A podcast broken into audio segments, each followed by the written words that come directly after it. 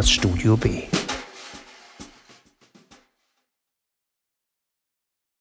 Zu Zeiten des seligen Gene Roddenberry war die Zukunft noch rosig. Im Star Trek-Universum herrscht, wenn nicht Kommunismus, so doch wenigstens ein demokratischer Sozialismus mit militaristischem Anstrich. Spätestens jedoch mit Neil Stephensons Snow Crash und William Gibsons New Romancer Serie bekommt die Zukunft, was sie verdient. Kapitalismus im endlosen Endstadium. Staaten sind Firmen gewichen, Staatenbünde Monopol. Doktorarbeiten wurden darüber geschrieben, dass Science Fiction nur eine logische Fortsetzung der gesellschaftlichen Zustände ist, in der sie geschrieben wird. Es gibt also keinen Grund, sich zu wundern, dass in Martha Wells Murderbot Diaries, auf Deutsch Tagebuch eines Killerbots, interstellarer Imperialismus herrscht, auf die brutalst mögliche Art verquickt, mit und unterstützt von kapitalistischer Über den Tischzieherei eine Ära, die an die aktuellen Zustände als die guten alten Zeiten zurückdenkt. Wir befinden uns in recht weiter Zukunft und der Weltraum will erobert sein. Also machen sich Forscher und Firmen auf den Weg in den Raum hinter dem Corporate Rim, dem dicht besiedelten bekannten Ring von Galaxien und Planetensystemen. Dass es ein gefährlicher Job ist, versteht sich. Nur weil Kapitalismus herrscht, ist die Alien-Flora und Fauna nicht ungefährlicher als im Universum von Captain James T. Kirk und Jean-Luc Picard. Aber kein Problem, aus dem sich nicht Profit schlagen ließe, und so bieten intergalaktische Konglomerate von Sicherheitsfirmen Bonds, also Versicherungsverträge an, die du dir als hoffnungsvoller Entdecker neuer Welten zulegen kannst, beziehungsweise musst, denn ein schönes Raumschiff haben sie da, es wäre doch eine Schande, wenn dem was passiert, Sie wissen schon. Man bezahlt also eine Summe X, je nach Gefährlichkeit der Mission und Bonität des Entdeckers. Dafür rüstet die Sicherheitsbude die Mission so aus, dass die Chancen gut sind, dass wenigstens ein paar Explorer heil zurückkommen. Falls nicht, wird eine erkleckliche Versicherungssumme an die Hinterbliebenen gezahlt, beziehungsweise deren Arbeitgeber, falls nichts Gegenteiliges im Kleingedruckten steht. Die Sicherheitsfirmen haben also ein Interesse, dass möglichst wenige Mandanten von Erdwürmern, fleischfressenden Kakteen oder Weltraumpiraten konsumiert werden und rüsten entsprechend technologisch auf. Schnelle Raumschiffe, sichere Habitatsysteme und ordentlich Waffentechnologie. Die am weitesten entwickelte und versatilste ist der gemeine Security-Bot, ein bisschen Menschenhirn mit sehr, sehr viel Technologie und nur noch wenig Fleisch und Blut drumherum, dazu überall Waffen eingebaut und das Äquivalent eines mittleren Amazon-Rechenzentrums in der Birne. Sieht aus wie Arnold, wird aber gesteuert von einem Governor-Module unter der Kontrolle der Sicherheitsfirma, dem der Security-Bot gehört. In der deutschen Ausgabe wird das Chef-Modul genannt. Was läuft bei deutschen Übersetzern schief, fragt man sich. Unser Hauptheld, der sich selbst Murderbot nennt, ist ein solcher Security-Roboter mit dem klitzekleinen Unterschied, dass er sein Chefmodul, Jesus, nennen wir es Wächtermodul, gehackt und ausgeschaltet hat. Das Modul dient offiziell dazu, dass der Bot keinen Mist macht, also zum Beispiel die zu beschützenden Kunden umnietet. Vor allem aber nimmt es dem Bot den, dank eingebauten Menschenhirn, unvermeidlichen, aber in der kapitalistischen Verwertungslogik extrem unpraktischen freien Willen. Denn wer braucht schon einen Security-Bot, der hinterfragt, warum man neben dem Beschützen des Kunden jedes Wort, das dieser spricht, jede Entdeckung, die sie machen, aufzeichnet und zum Wohl des Security-Unternehmens nach monetär Verwertbarem durchsucht. Jetzt also ohne ein steuerndes Modul macht unser Security-Bot in der freien Zeit, die er hat, was man als Mensch so macht, wenn man freie Zeit hat. Er guckt Netflix. Und jeder, der schon einmal Mitarbeiter von Sicherheitsfirmen in einem Museum oder Supermarkt beobachtet hat, weiß, freie Zeit hat man dazu nahe 100 Prozent. Also ist er bei Folge 300 irgendwas von vom Aufstieg und Fall des heiligen Mondes.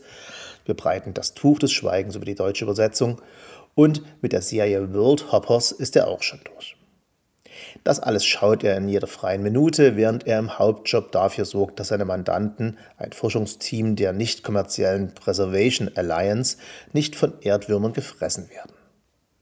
Das gelingt ihm bei der Expedition, mit der wir in die Serie einsteigen, nur gerade so, dennoch sind die Kunden endlos dankbar und laden ihn ein, statt im Kofferraum des Raumgleiters vorne bei den Passagieren zurück zur Basis zu fliegen. Vielleicht haben Sie nur Angst. Auf alle Fälle ist das extrem ungewöhnlich und vor allem unpraktisch, denn Mörderbot mit freiem Willen muss diesen ohne spielen. Wenn sein Arbeitgeber mitbekommt, dass er ohne Wächtermodul rumrennt, wird er umgehend abgeschaltet und recycelt. Normalerweise hat Murderbot im Einsatz einen Helm mit undurchsichtigem Visier auf, aber ausgerechnet, als er sich in der Umkleide des Raumgleiters seiner alienbesudelten Klamotten entledigt, wird er zur Chefin der Expedition gebeten, damit diese sich für die Lebensrettung bedanken kann. Was an sich schon unerhört ist, denn a. hat er nur seinen Job gemacht und b. werden Murderbots im Allgemeinen behandelt wie Werkzeuge, was ihm durchaus recht ist, zumal seit er sein Wächtermodul ausgeschaltet hat und Murderbot einfach nur in Ruhe Netflix gucken will. Netflix heißt im Buch natürlich neutral Media, aber wir wissen, wer gemeint ist. Also steht Murderbot vor Dr. Mensa, der Expeditionsleiterin, und starrt an ihr vorbei an die Wand. Er schaut sich und seinen Gegenübern prinzipiell lieber über die Security-Kameras zu, in Menschenaugen schauen ist extrem irritierend.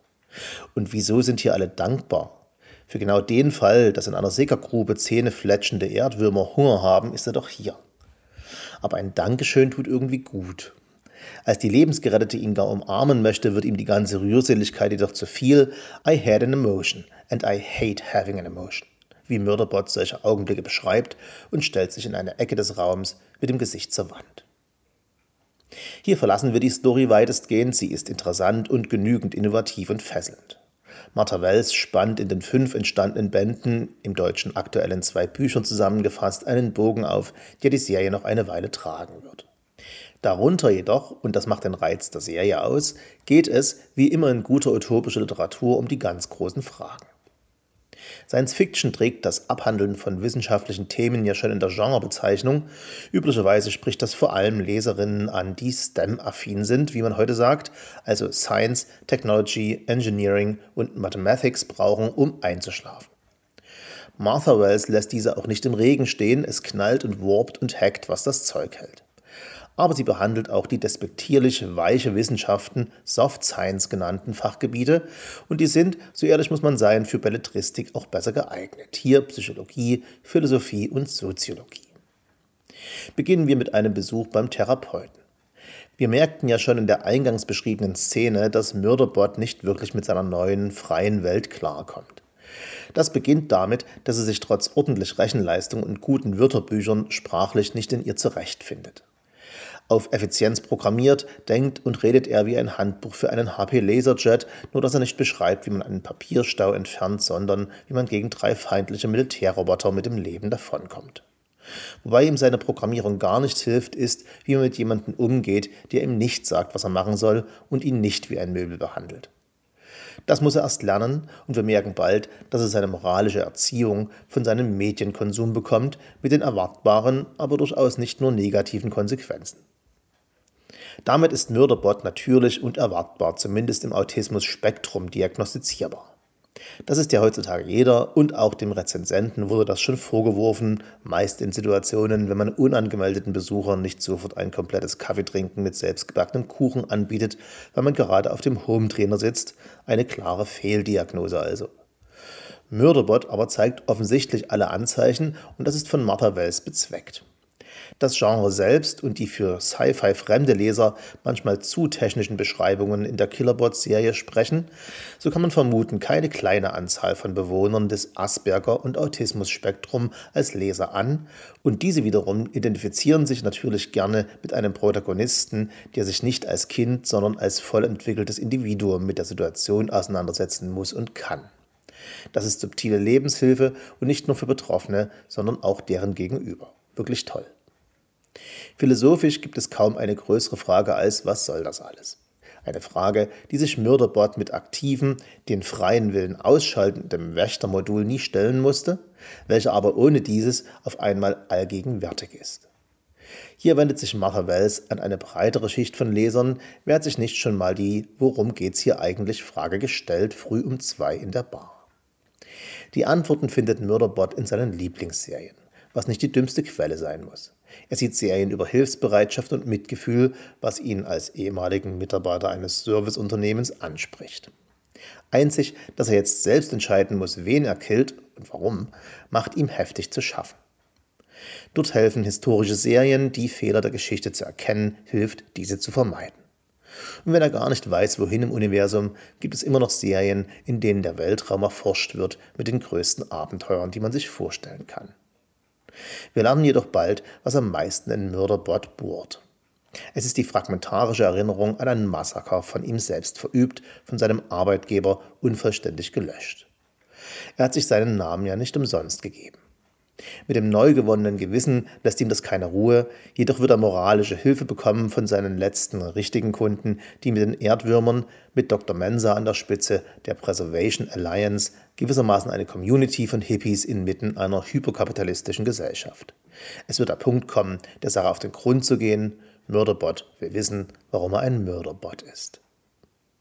Keine Angst vor Spoilern, aber die Antwort wird eine sein, die man gerne von Massakristen aller Art hört, hier aber stimmt. Die Gesellschaft ist schuld. Womit wir zur Soziologie kommen, Martha Wells beschreibt im Setting der gesamten Serie eine logische Fortsetzung der aktuellen gesellschaftlichen Entwicklungen, ein Kapitalismus, der nur noch für sich selbst existiert, mit Vertragsverhandlungen, bei der jeder Preis sich danach richtet, wie viel man aus dir rausholen kann, ohne dich umzubringen mit Vertragspraktiken klar erkennbar angelehnt an die Versicherungsverträge der amerikanischen Krankenversicherungsmafia, wo du erst im Versicherungsfall erfährst, wofür du alles nicht versichert bist. In einer solchen Gesellschaft kann es normal bis notwendig sein, ein paar Dutzend Zivilisten abknallen zu lassen von einer Maschine, die man vorher das Gewissen entfernt hat. Warum genau werden wir erfahren, es wird eine Parabel sein auf die Welt, in der wir leben und was aus ihr werden kann, wenn wir nicht aufpassen. Das alles passiert, keine Angst, sublime und unterhaltsam. Alle Bände bauen aufeinander auf wie Folgen einer Netflix-Serie. Wir ahnen einen großen Bang in der Zukunft. Es gibt eine allgegenwärtige Alien-Technologie, die wir erst im letzten Band näher kennenlernen und die spannende Fortsetzungen verspricht. Das Englisch des Originals ist lesbar im Stil manchmal seltsam deutsch, was daher rührt, dass Murderbot in der Ich-Perspektive Dinge kompliziert umschreibt, die eigentlich ganz einfach sind.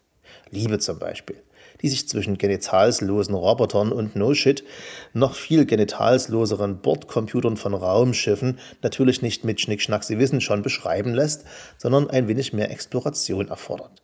Ein bisschen Deutsch halt. Die deutsche Übersetzung hingegen ist leider lieblos. Warum zum Beispiel bitte wird der im Englischen völlig normale Begriff Clients im Deutschen immer mit dem eher ungebräuchlichen Klienten übersetzt, wo es doch simple Kunden oder Mandanten sind und das die Beziehung eines mordenden Serviceangestellten zu diesen haargenau beschreibt. Ist das Faulheit oder am Ende auch nur dem Druck des Marktes, hier des Übersetzermarktes geschuldet, der Übersetzer am Rande des Existenzminimums hält? Haben wir in Deutschland, um genau das zu verhindern, nicht eine Buchpreisbindung? aber auch weil der englische Text von Technologismen nur so wimmelt, sich jeder zweite Absatz mit Firewalls, Feeds und Killware beschäftigt und das im Deutschen dann immer klingt wie ein IBM-Benutzerhandbuch aus dem Jahr 1986, bringt der Konsum des Buches in englischer Sprache deutlich mehr Vergnügen.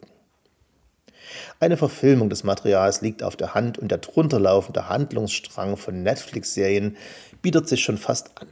Sie könnte aber auch schwierig werden.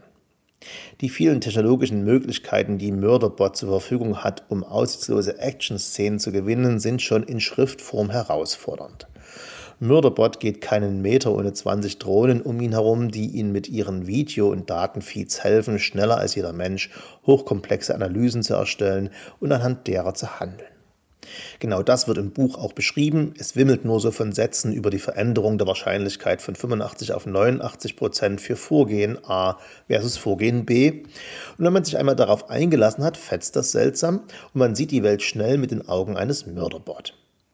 Wenn sich Murderbot aber in einer der Episoden klont, um als reine Software, gewissermaßen als Computervirus, die Kontrolle über eine Raumstation zu bekommen, wird es selbst lesend verdammt kompliziert, verlässt einen zuweilen das Vorstellungsvermögen. Bei einer potenziellen filmischen Umsetzung denke ich dabei in der Darstellung an 90er-Jahre-Klassiker wie Johnny Mnemonic and The Lawnmower Man und diese Ästhetik ist nicht das einzige aus den 90ern, was wir alle nie mehr sehen wollen. Aber vielleicht hat ja jemand eine brillante Idee. Bis dahin bleibt die Empfehlung eines Lesevergnügens und immenser intellektueller Stimulierung in Form der englischsprachigen Murderbot Series von Martha Wells und, wenn es sein muss, mit sprachlich leicht eingeschränktem Vergnügen in der deutschen Übersetzung als Tagebuch eines Killerbots und der Netzwerkeffekt. In der nächsten Woche im Studio B bespricht Anne Findeisen von Harper Lee Gehe hin, stelle einen Wächter, den die Autorin bereits vor ihrem Weltbestseller Wer die Nachtigall stört schrieb und der lange als verschollen galt.